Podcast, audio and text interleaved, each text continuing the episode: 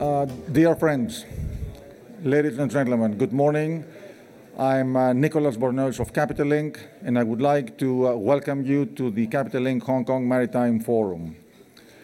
We are delighted and honored to be with you today to host the first event of the uh, Hong Kong Maritime Week.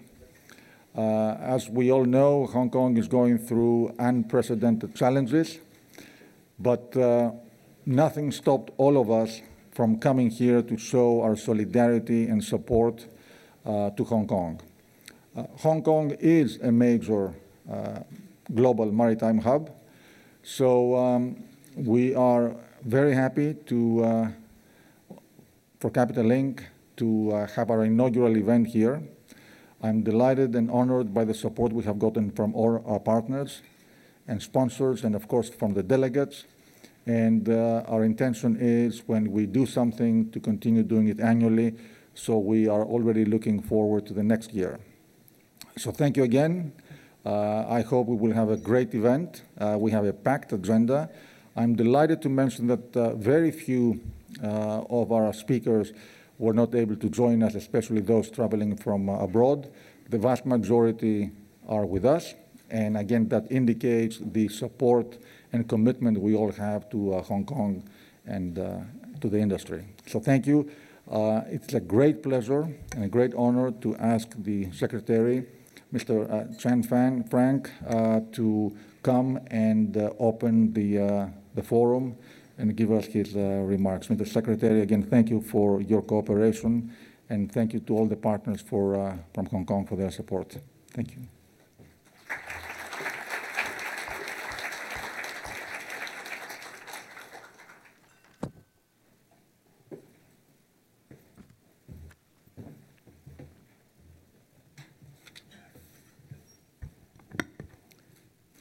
President Nicholas, distinguished guests, ladies and gentlemen, good morning.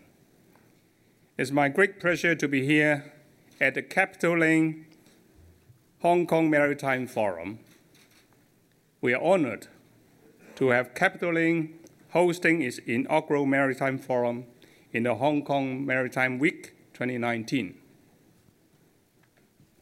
The forum brings together leaders and experts across the globe to share thoughts and insights on the latest development of the maritime industry and also on strategies for the future. The global economy is beset with uncertainty amid trade tension and protectionism. The International Monetary Fund has repeatedly downgraded the global economic growth for 2019 to 3% in October, the lowest since the global financial crisis back a decade ago. Likewise, the World Trade Organization has slashed its projected growth of global trade volume for 2019 to just 1.2 percent in October. International maritime trade saw decelerated growth of 2.7% in year 2018 and is set to face more headwinds ahead. Apart from challenges arising from global economic slowdown, international regulations in respect of safety sustainability, and technology advancements also demand concerted efforts of the maritime community. Regulatory requirements entail compliance implications.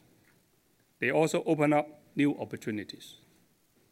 As an example, the need for new vessels to comply with the International Maritime Organization standards on green shipping and eco-friendly vessels is expected to generate demand for ship finance.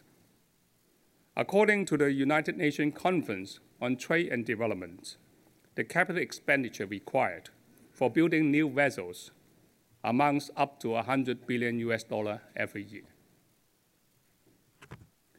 On technology front, technological advancement in the shipping industry is both exciting and challenging.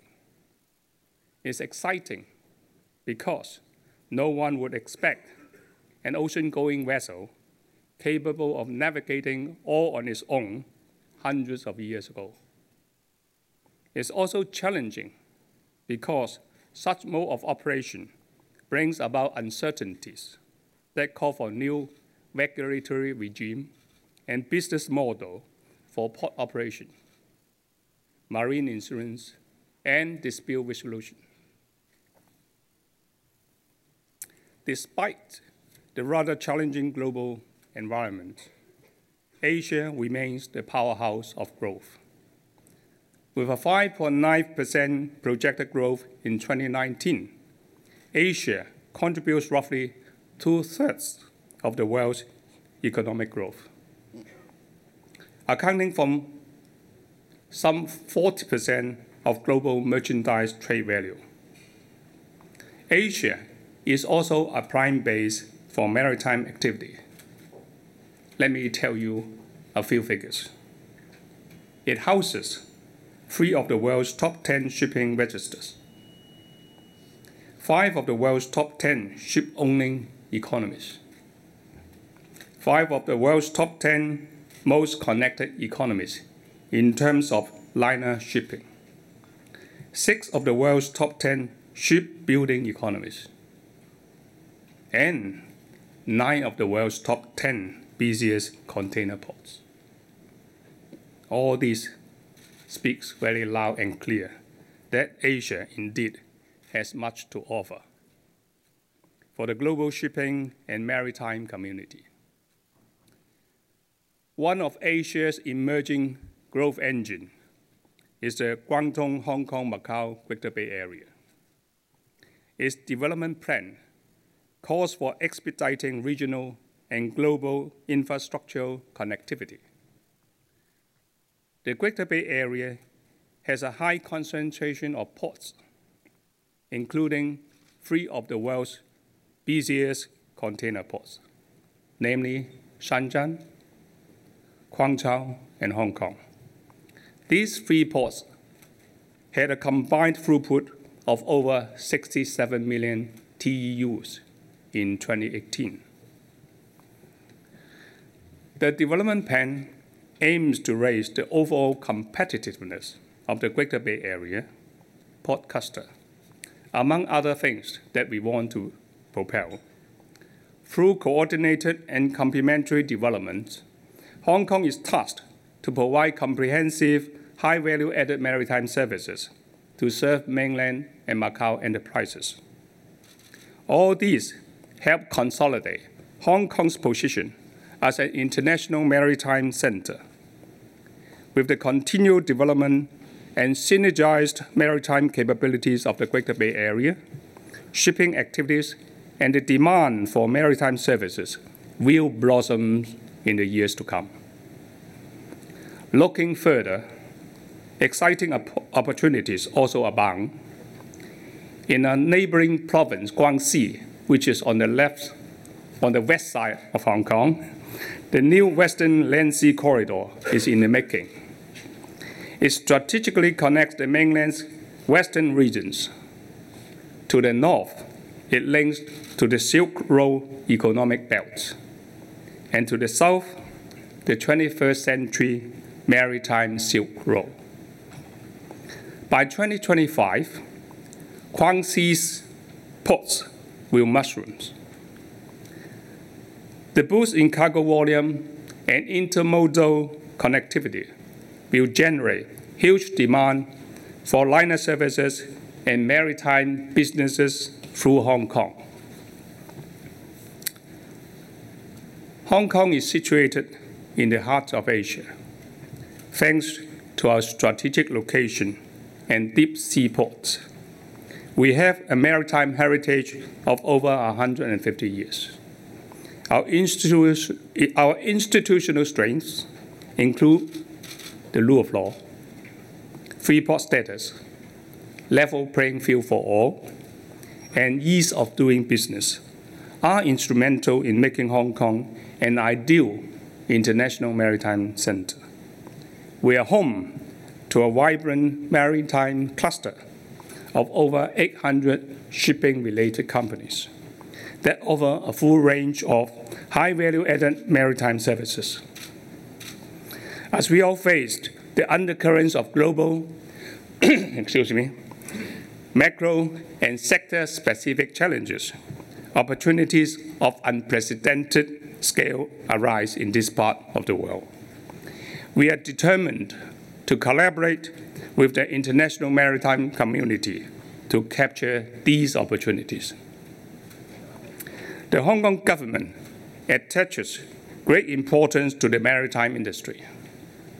On the port and shipping front, we will leverage on our superb connectivity and team up with the industry.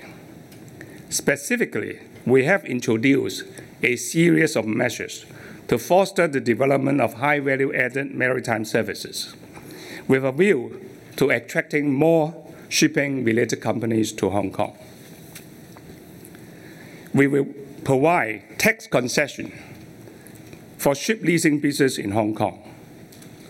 Quality ship lessors engaging in operating lease and finance lease, including subleasing and sale and leaseback activities, will enjoy 0% profit tax rate. Well, you have heard the right number, 0%. We will also halve the profit tax rate for qualifying ship leasing managers from 16.5% to 8.25%. We heard the industry's call for further tax incentives to attract more presence of maritime commercial principals, and we are working on it. Hong Kong will continue to enhance its strength in marine insurance. Hong Kong has been the first Asian hub of the International Union of Marine Insurance since 2016. We are home to 12 out of 13 members of the International Group of Protection and Indemnity Clubs, being the largest cluster outside London. To further promote the development of marine insurance services, we will provide concessionary profit tax rate of 8.25%. This measure is expected to come into effect next year. Last but not least, as the world's fourth largest shipping register with a low port state control detention rate of 0.82%, as against the world's average of 2.66%, Hong Kong's shipping register will enhance its services by establishing regional support teams. These will expedite and broaden its services coverage to the mainland, Asia, Europe, and North America. The first batch of officers will come into operation in Shanghai, Singapore, and London by early 2020. So all those measures and incentives will be up and coming in the months to come. I hope my brief introduction above will convince you of our determination to connect, innovate, and serve the global maritime community. We invite you all to take the opportunity in Asia, particularly the Greater Bay Area, together. In closing, I would like to extend my heartfelt appreciation to every one of you for your participation amid social unrest. Your presence speaks for itself and means a lot to us and to Hong Kong. May I wish you all an enjoyable and rewarding forum. Thank you.